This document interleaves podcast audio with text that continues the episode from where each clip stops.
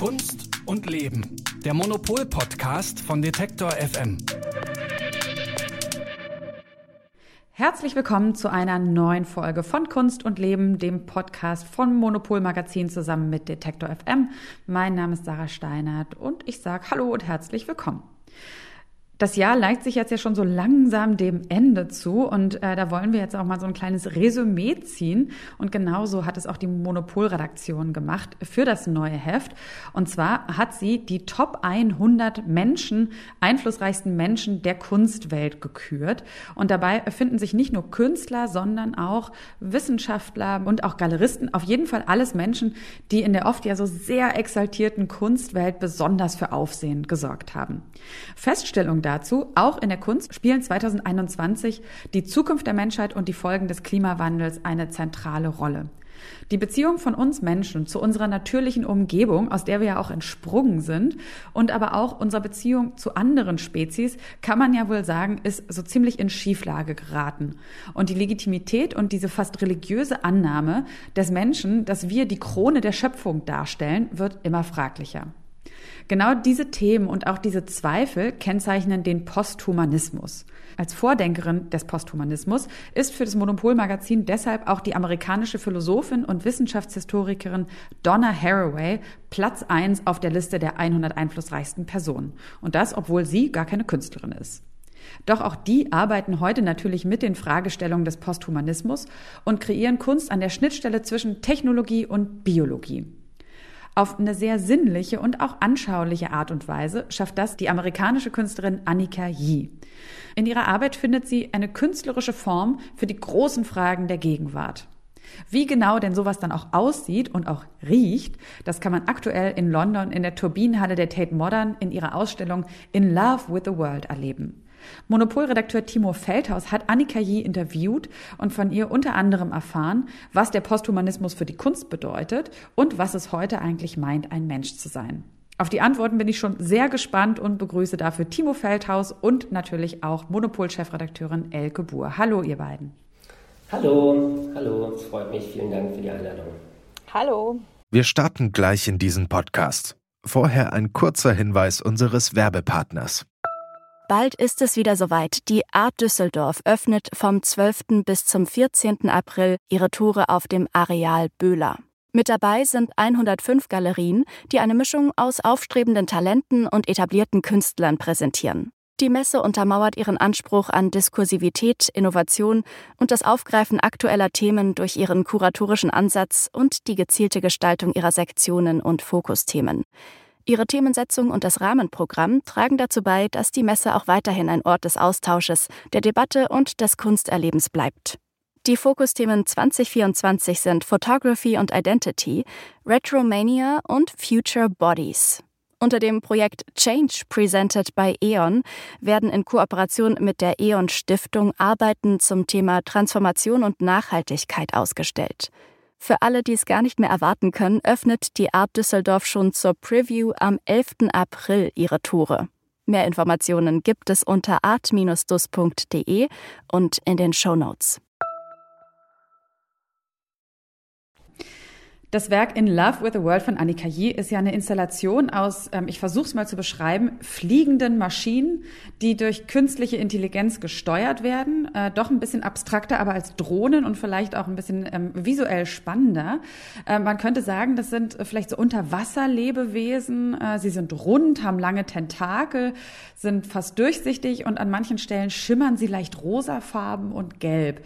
Ähm, mit dieser Arbeit äh, stellt Anicka Yi ja unter anderem auch die Frage, was wäre, wenn wir Maschinen als eigenständige Lebensform wahrnehmen? Timo, vielleicht an dich als erstes mal die Frage, wie dystopisch ist denn das Ganze? Ja, genau diese Frage hat mich am meisten interessiert, beziehungsweise die Antwort von Anicka Yi. Ähm, vielleicht darf ich dazu kurz sagen, dass ich die letzten anderthalb Jahre damit verbracht habe, ein Buch zu schreiben, das nächstes Frühjahr bei Rowohlt erscheint.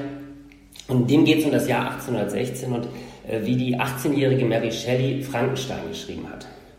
Und damit ja äh, die revolutionäre Idee der Mensch-Maschine entworfen, die ja bis heute noch extrem groß ist. Und ähm, ich habe mit Anicka Yi darüber gesprochen, wie das in diesem Roman ziemlich schief gelaufen ist. Der Untertitel ihrer Arbeit lautet ja what would it feel like to share the world with machines that could live in the wild and evolve on their own? Also man soll die einfach mal ein bisschen machen lassen und da wird da was ganz Tolles bei rauskommen. Und als manischer Leser von Frankenstein musste ich dann sagen, das würde sich womöglich nicht ganz so gut ausgehen, denn die Menschmaschine, die die Schriftstellerin erfand, hat nach einiger Zeit im Wald alle Verwandten ihres Schöpfers Viktor Frankenstein umgebracht. Auch heute haben ja viele Menschen eine ähnlich geartete Angst vor künstlicher Intelligenz und mächtigen Maschinen und davor, dass diese so ganz dystopisch uns irgendwann links liegen lassen oder so Terminatorhaft auslöschen oder zuerst einmal die Arbeitsplätze wegnehmen. Und äh, Anicka Yi äh, sieht das allerdings anders. Sie hat die Idee, dass man Maschinen sowie auch Pflanzen und Tiere als Lebensformen nicht mehr, wie wir das seit der Aufklärung spätestens sehr stark machen, als uns untergeordnet sehen, sondern dass es sehr viele positive Effekte haben könnte, wenn man diese als Entitäten ernst nimmt und auf dieselbe hierarchische Ebene bringt. Sie sagte, äh, sie habe zwar auch einen gehörigen Respekt vor künstlicher Intelligenz, aber äh, dass es aktuell eigentlich drängendere Gefahren gibt, wie etwa den Klimawandel, der würde ihr viel mehr Angst machen und Maschinen sieht sie in ihren Augen eigentlich eher als Gefährten, Die, äh, die uns Menschen helfen könnten, den Klimawandel zu überwinden. Ja, das ist natürlich ähm, deswegen ja auch die Frage mit diesem, wie dystopisch ist das? Ähm, viele haben wahrscheinlich auch das Buch gelesen von Yuval Noah Harari oder eins der Bücher von Harari, ähm, wo, wo es ja auch ganz viel um die Frage geht, ähm, also gar nicht so nach dem Motto, wäre das jetzt gut, wenn wenn wir mehr mit artifizieller Intelligenz arbeiten, sondern es ist eigentlich nur, das ist eh schon da. Wie wollen wir damit umgehen? Wir können das sowieso. Das ist halt so Wandel in Progress und äh, Fortschritt auch in Progress. Und in ganz vielen Punkten wissen wir ja auch schon, hilft uns künstliche Intelligenz und Technologie einfach so viel für unser jetziges Leben, dass wir gar nicht werden darüber entscheiden können. Also es ist gar nicht mehr die Frage nach dem Ob, sondern wirklich eher die Frage nach dem Wie. Und deswegen habe ich mich auch, muss ich sagen, wirklich gefreut ähm, auf jetzt dieses Interview und auch auf die Fragen, die du mitbringst, Timo, äh, wie einfach eben eine Künstlerin auf eine konstruktive, positive Art und Weise ähm, damit umgeht. Und eine der wichtigen Fragen, die sie sich ja wohl stellt, oder sie hat, glaube ich, auch gesagt, die wichtigste Frage für ihre Praxis ist, was bedeutet es denn heute, ein Mensch zu sein?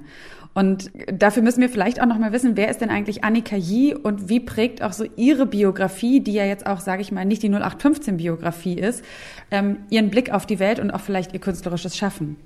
Ähm, ich würde sagen, also Anicka Yi ist ja fünfzig Jahre alt und äh, das Besondere ist, glaube ich, dass sie, dass sie erst vor circa fünf Jahren begann, Erfolg als Künstlerin zu haben.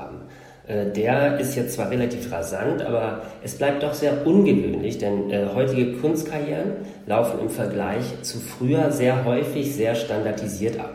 Also eine junge Künstlerin oder Künstler geht als relativ junger Mensch auf eine anerkannte Kunsthochschule. Ohne das geht praktisch gar nichts mehr. Äh, dort erlernt sie oder er bestimmte Skills, äh, um richtige, für den Kunstmarkt zugeschnittene Ausstellungen zu machen. Also ich sag mal, es ist jetzt sehr provokant, aber ich würde sagen, die, äh, das, das ist schon eine, eine, eine Bewegung, die, glaube ich, stimmt.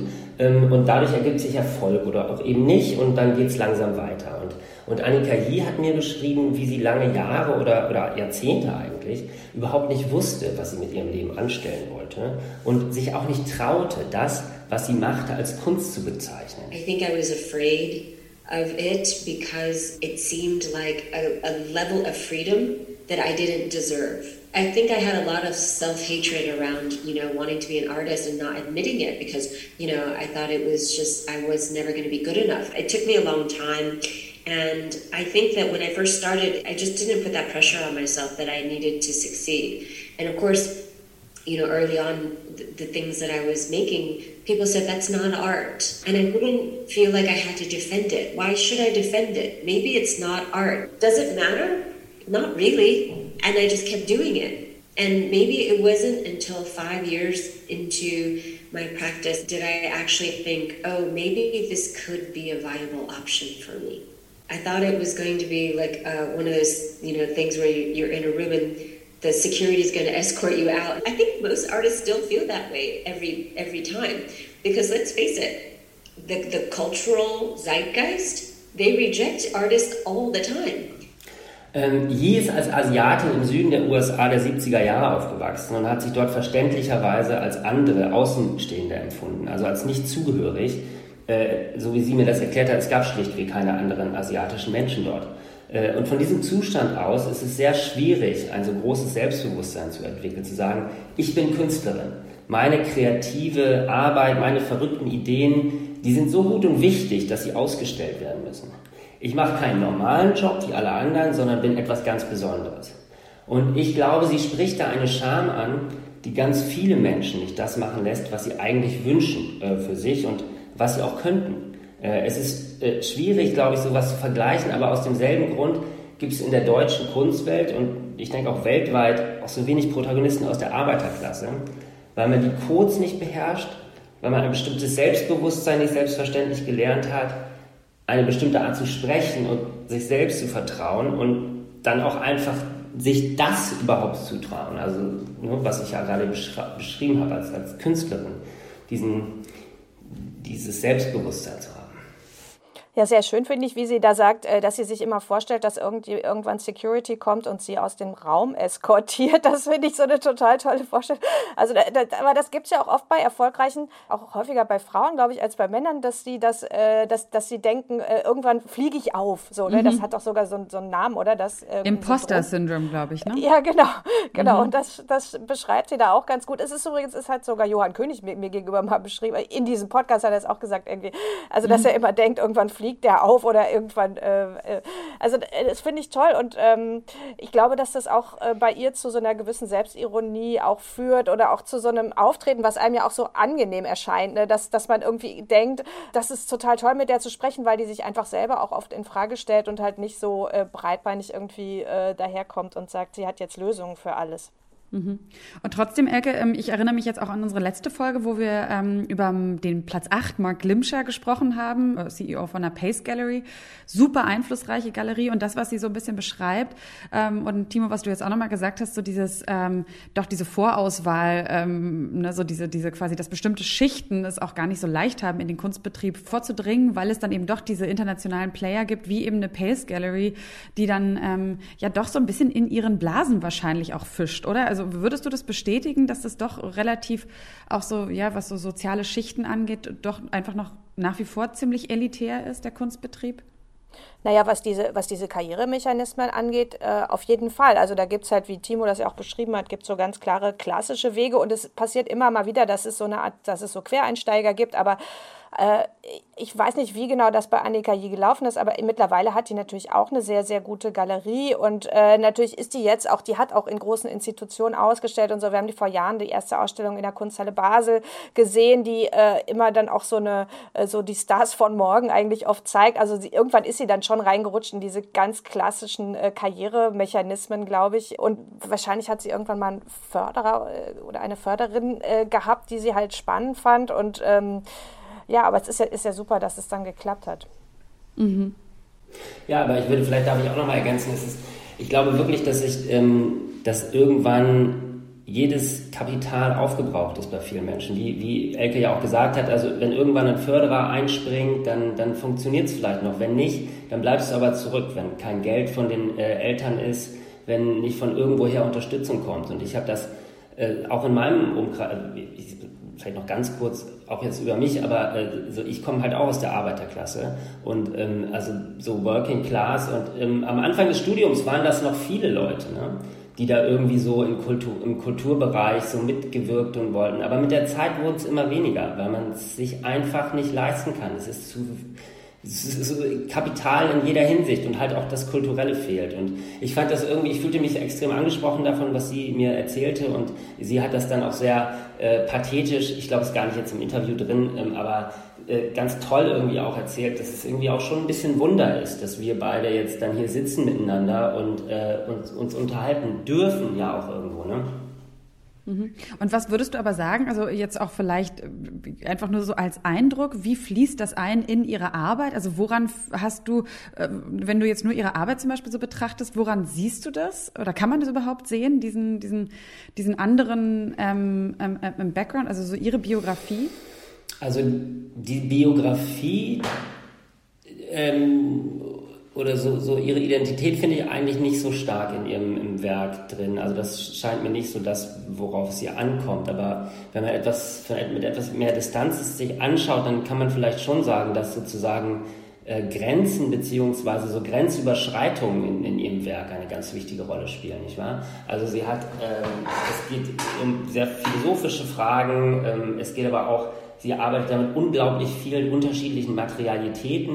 Es ist jetzt ein bisschen unklar, ist sie jetzt Konzeptkünstlerin? Ist sie, also es ist alles so ein bisschen unklar. Sie stellt ganz viele unterschiedliche Fragen, ist in ganz vielen Feldern gleichzeitig unterwegs. Und es geht ihr, glaube ich, immer darum, so Unklarheiten zu erzeugen auch. Und dafür arbeitet sie ja auch über die Grenzen des Kunstbetriebes hinweg. Also sie, sie kooperiert ja auch mit WissenschaftlerInnen ähm, in, ja, für ihre Kunst. Wie, wie genau funktioniert jetzt diese Kooperation? Was macht sie da genau mit der, mit der Wissenschaft? Na, sie arbeitet ja ständig mit Biologen, Chemikern, Technologen oder Parfümeuren zusammen.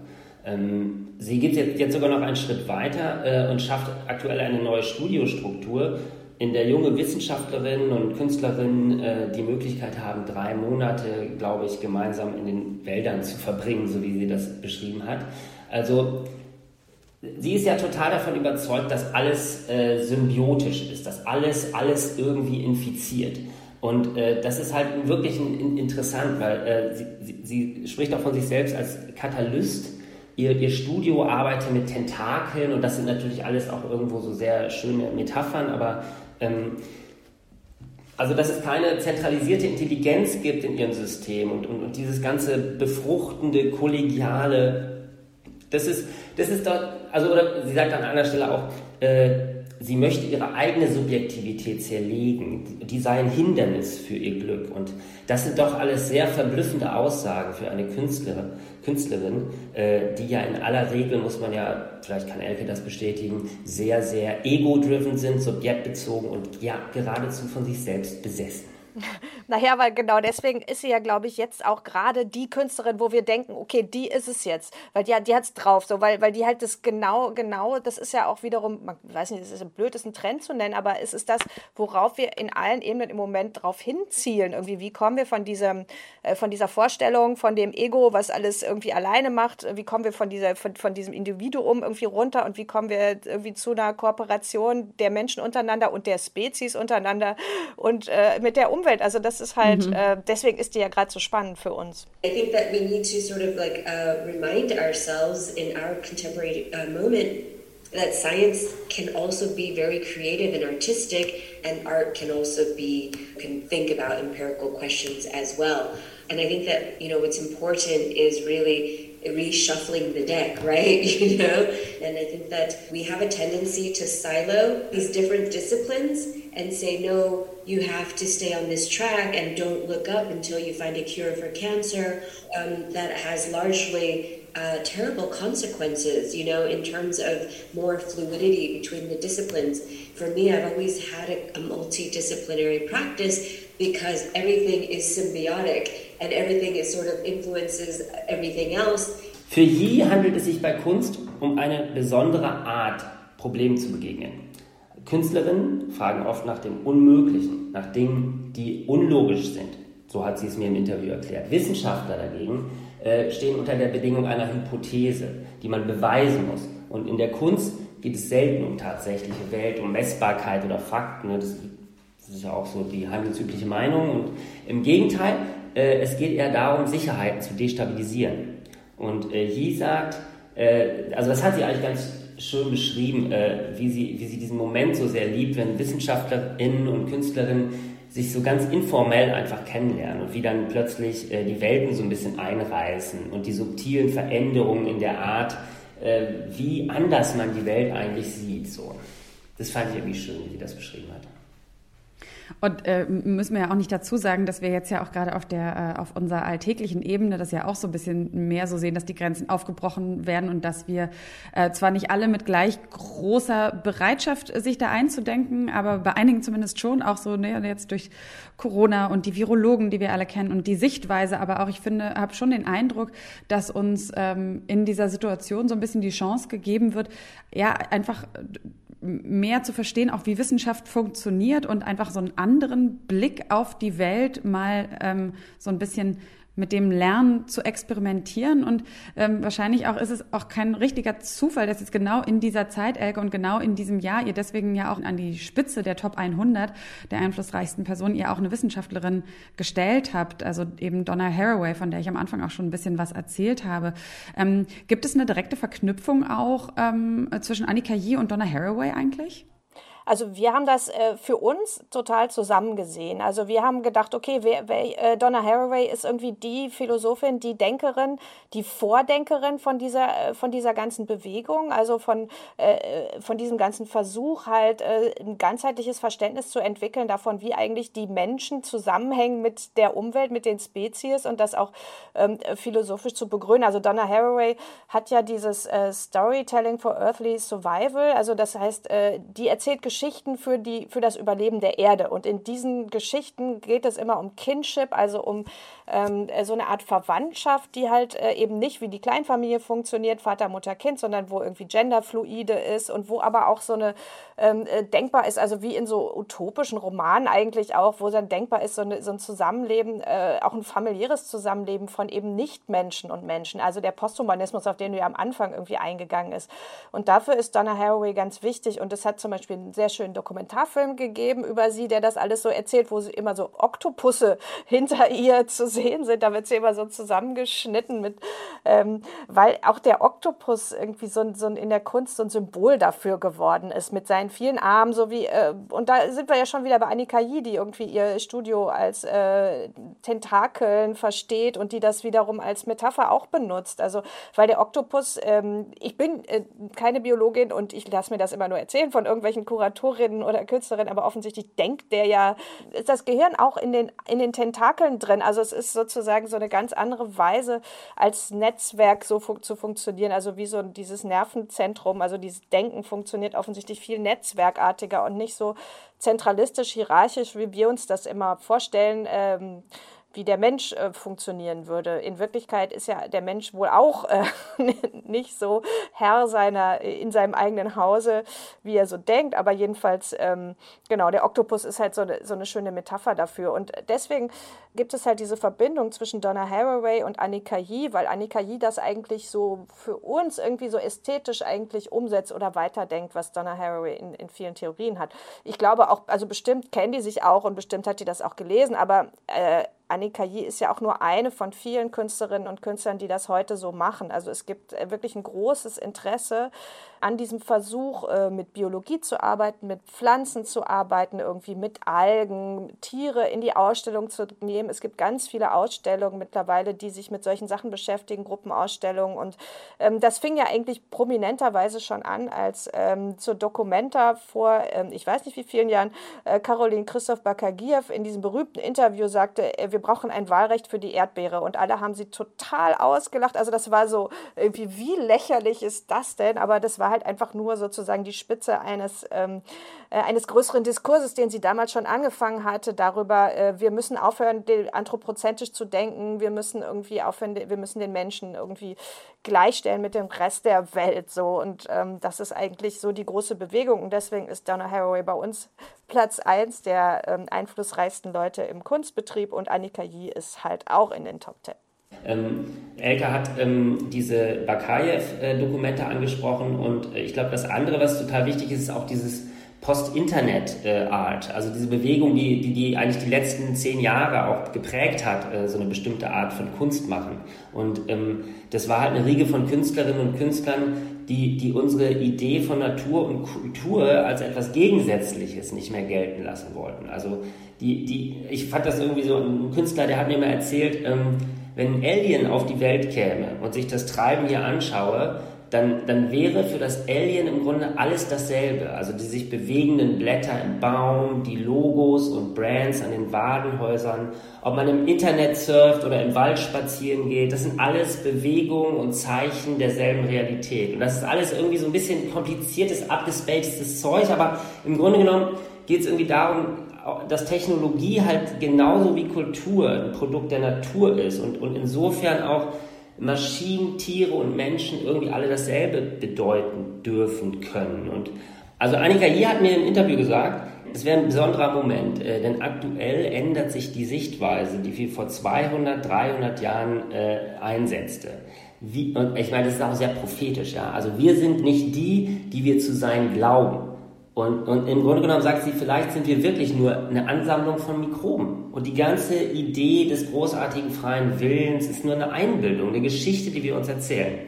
Through microbiology, we understand that we are comprised of all of these different species, that we are not one species called the human. We are we are uh, a multitude of entanglement, that we have virus and fungi and microbes in our bodies. Like from a microbiological point of view, the human doesn't even exist, you know? We're just microbes, and we're like glorified condominiums for bacteria and virus. And we think of ourselves as having all of this autonomy and power and control, but really what's controlling us are our moods, our gut biome, our depression, our happiness and joy. It's all happening through, you know, these microorganisms. Mir fällt dazu aus dem Harari-Buch noch ein, dass er auch zum Beispiel, ähm, er beschreibt in Homo Deus, dass wir Menschen auch auf, nach Algorithmen eigentlich funktionieren. Und äh, dann geht er sogar so weit, dass er sagt, also dass diese, ob quasi äh, wir uns angucken, wir sind ja irgendwie, bestehen ja hauptsächlich aus Kohlenstoff, ne, quasi welchen Algorithmen der Kohlenstoff folgt, ist am Ende auch das Gleiche, welchen Algorithmen das Silizium folgt, aus dem dann hauptsächlich irgendwie Maschinen bestehen. Und das ist ja so ein bisschen das Gleiche. Also könnte man natürlich auch im Negativen dem Klimawandel gegenüberstellen, aber alles, was, wenn der Mensch Natur ist, dann ist auch alles, was der Mensch irgendwie produziert, Natur. Und alles, was ihm zur Verfügung steht, ist ja nur Natur. Also, ne, das kann man, das ist dann auch wieder, kann wieder die eine oder die andere Seite nutzen für ihre Argumentation. Ich würde gerne nochmal beim Sinnlichen von Anicka Yi so ein bisschen bleiben, denn ähm, sie arbeitet nicht nur mit Wissenschaftlern, sondern auch eben, du hast es vorhin schon gesagt, Timo, mit Parfümeuren zusammen. Und ähm, da denken vielleicht auch einige, oder ich äh, muss mich erinnern an äh, natürlich den Film Das Parfum äh, oder auch das Buch Das Parfum, zu dem es dann den Film gab. Und äh, dazu wurden dann auch, äh, gab es eine Sonderkollektion an Gerüchen, die äh, zu diesem Buch herausgegeben wurden. Und das, da dachte ich damals schon so, oh, das ist irgendwie nochmal eine ganz äh, andere, interessante Ebene. Da passiert natürlich sofort was. Und gerade wenn man so extreme, recht extreme Gerüche riecht, die man auch vielleicht in seinem alltäglichen Leben nicht riecht, ähm, das ist eine sehr besondere Art von von Erfahrung, und sie setzt es ja auch in ihren Ausstellungen eben ein. Und ähm, wenn ich das richtig gelesen habe, sind das ja auch nicht nur angenehme Gerüche, die sie benutzt. Warum, was ist ihr Interesse daran? Also, ja, was ist ihr Ansatz dazu? Wie erklärt sie, oder wie, was weißt du, wie sie den Einsatz von Gerüchen irgendwie so, so argumentiert oder erklärt? Also sie hat das äh, in dem Interview sehr schön erklärt. Also es geht hier um äh, auch zu, zum Beispiel darum, dass man ja heute eigentlich kaum noch eine Toleranz, oder zumindest sie in der U S-amerikanischen Gesellschaft, in der sie lebt, kaum noch eine Toleranz spürt überhaupt für starke Gerüche. Also sie sagte halt, sie ist halt mit Gerüchen aufgewachsen, sie ist halt aus dieser, dieser asiatischen Community, vor allen Dingen mit Frauen wohl in der Familie aufgewachsen, und da hat es immer nach irgendwas gerochen. Äh, gut und vielleicht auch für manche Nasen schlecht irgendwie, aber ich glaube, sie, sie kann es einfach nicht leiden, wenn es gar nicht riecht, weil äh, das für sie auch irgendwie das Menschsein auf eine, das Menschsein eigentlich mit den Tieren verbindet, der Geruch. Also das erklärt sie auf jeden Fall. There are definitely strong odors that make me physically react, where I feel like I have to cough or hold my breath or something. Um, I, I try to get past my initial reaction, because I also understand that most of our human reactions to strong odors is psychological. You know, I mean, we're like when we walk by a really, really smelly garbage can, we are conditioned to reject that. We're conditioned to, and we put these into categories, right? Garbage, bad smell, you know, flowers, good smell. Um, but even with good smells in the West, especially in America, we don't want good smells to be too strong. We want it to be in the background. We want it to be almost imperceptible, that you cannot even really barely smell it. So um, what I worry about and I'm concerned is that like our relationship to smell is so reductive that we have no tolerance for even good smell. We just want it to all be gone. Genau, das ist ja auch ganz interessant, was sie, was sie gesagt hat, dass... Ähm dass Räume, in denen Macht verhandelt wird, so aktuell, idealerweise geruchlos sein sollen. Also das, das hat sich auch gefragt. Also zum Beispiel Banken und Regierungsgebäude, das ist ja immer diese klinische Reinheit. Und äh, ein Grund, also dafür ist, denkt sie, dass uns Geruch an Natur erinnert, aber wir Menschen haben diese riesige Hybris halt, dass wir wirklich denken, wir hätten die natürliche Welt schon hinter uns gelassen. Wir, wir sollten der ja eigentlich selbst gar nicht riechen. Aber wir riechen halt, wie Elke auch sagt und wie Anicka Yi auch sagt, wie Tiere. Das macht uns nervös. Geruch wurde halt auch lange als etwas Böses betrachtet. In dem Interview kommt sie halt auf Kant zu sprechen und, und der sagte, dass Geruch halt, der, der, oder er hat es behauptet, dass Geruch der niedrigste Sinn wäre, weil man keine objektive Distanz dazu entwickeln kann. Der sei zu intim, der überwältigt uns. Ja, der hatte Angst davor.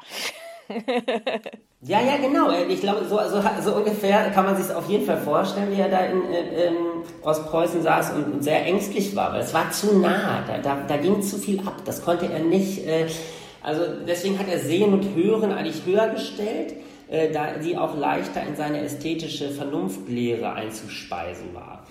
Also er, er hat eigentlich, eigentlich so eine Hierarchie der Sinne entworfen und ich glaube, dass Anicka Yi sehr daran gelegen ist, diese einstürzen zu lassen oder auf jeden Fall zu hinterfragen.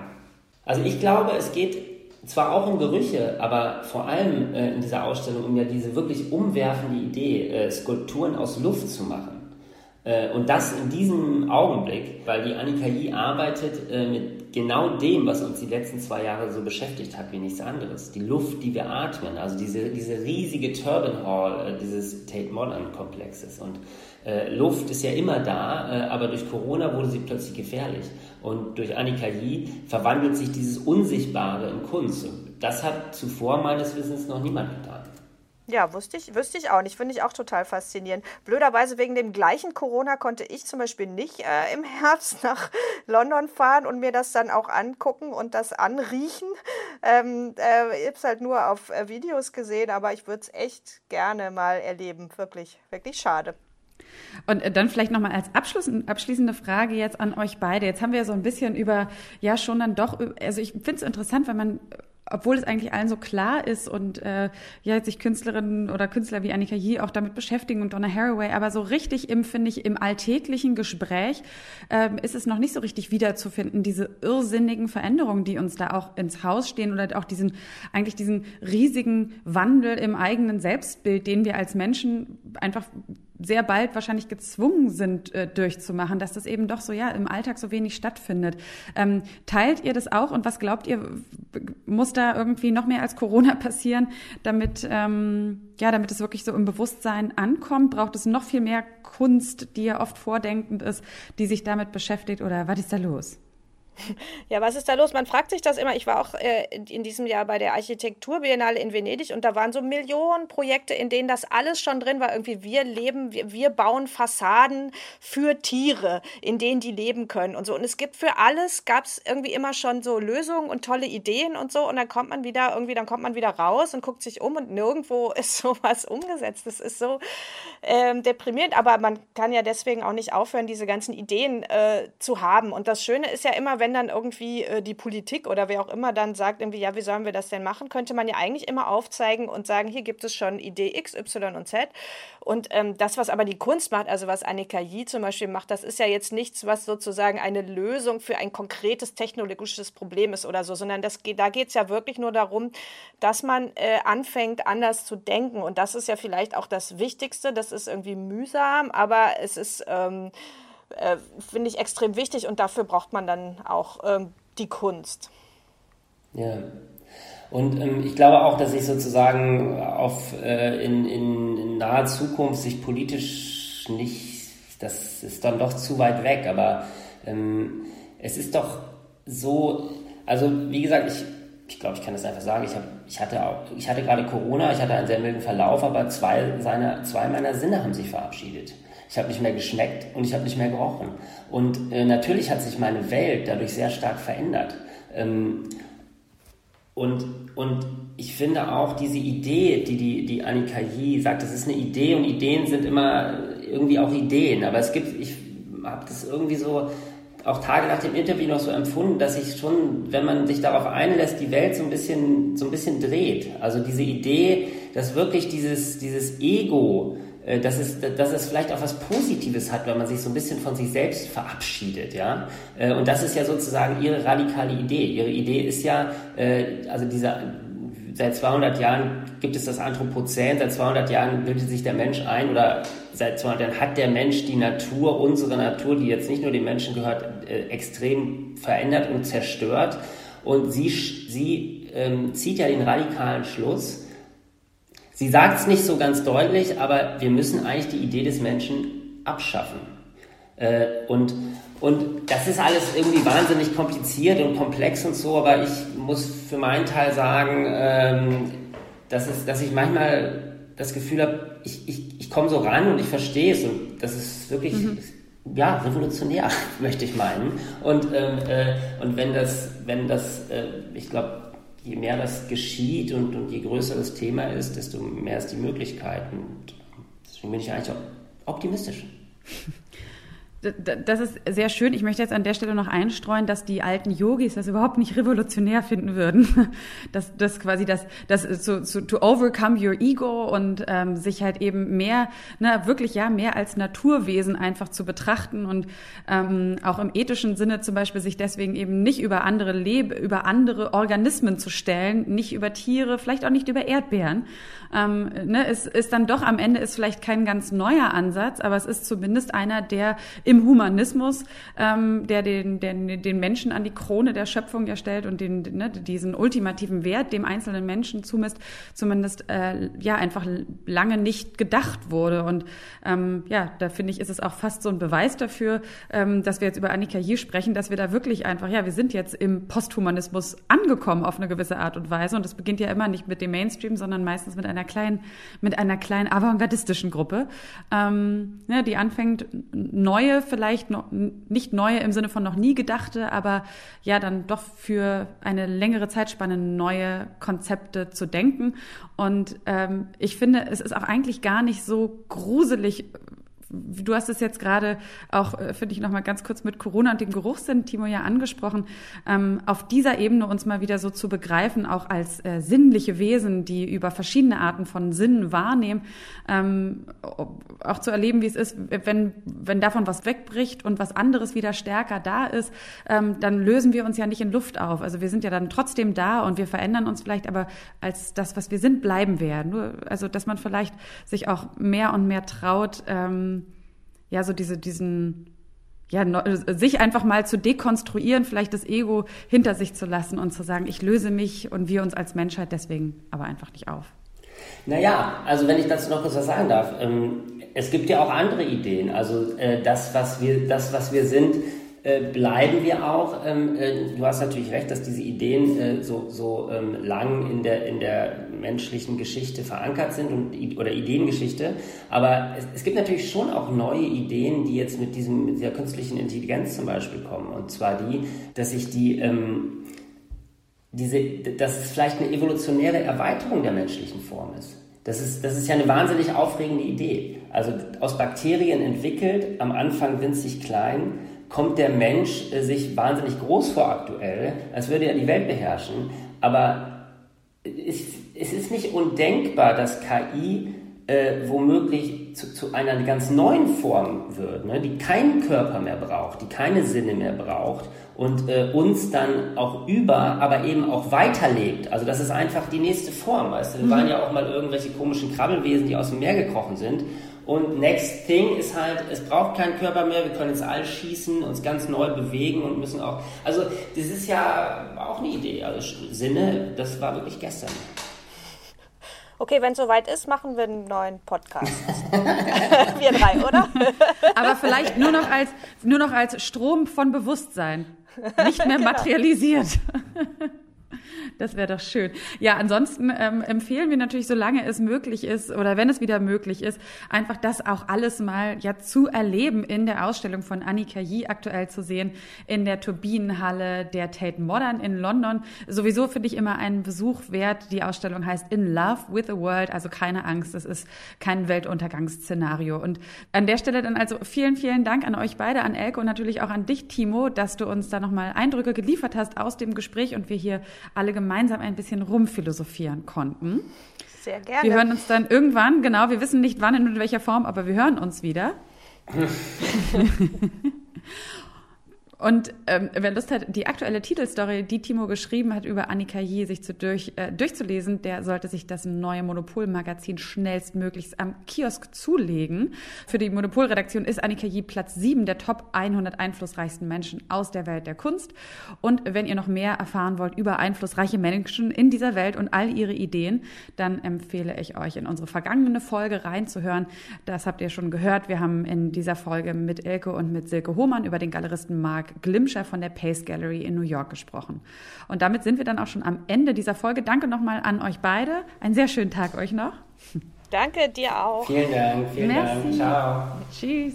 Tschüss. Und wenn euch gefällt, was wir hier machen, dann sagt es wirklich sehr, sehr gerne weiter und oder abonniert diesen Podcast. Kunst und Leben, so heißt er, so findet ihr ihn auch in jeder gängigen Podcast-App. Und wenn ihr uns abonniert, dann verpasst ihr auch keine Folge mehr. Ja, mein Name ist Sarah Steinert. Die Redaktion für diese Folge hat meine Kollegin Sarah Marie Plekert. Und ich sage Tschüss, alles, alles Gute und wenn ihr mögt, bis zum nächsten Mal. Kunst und Leben, der Monopol-Podcast von Detektor F M.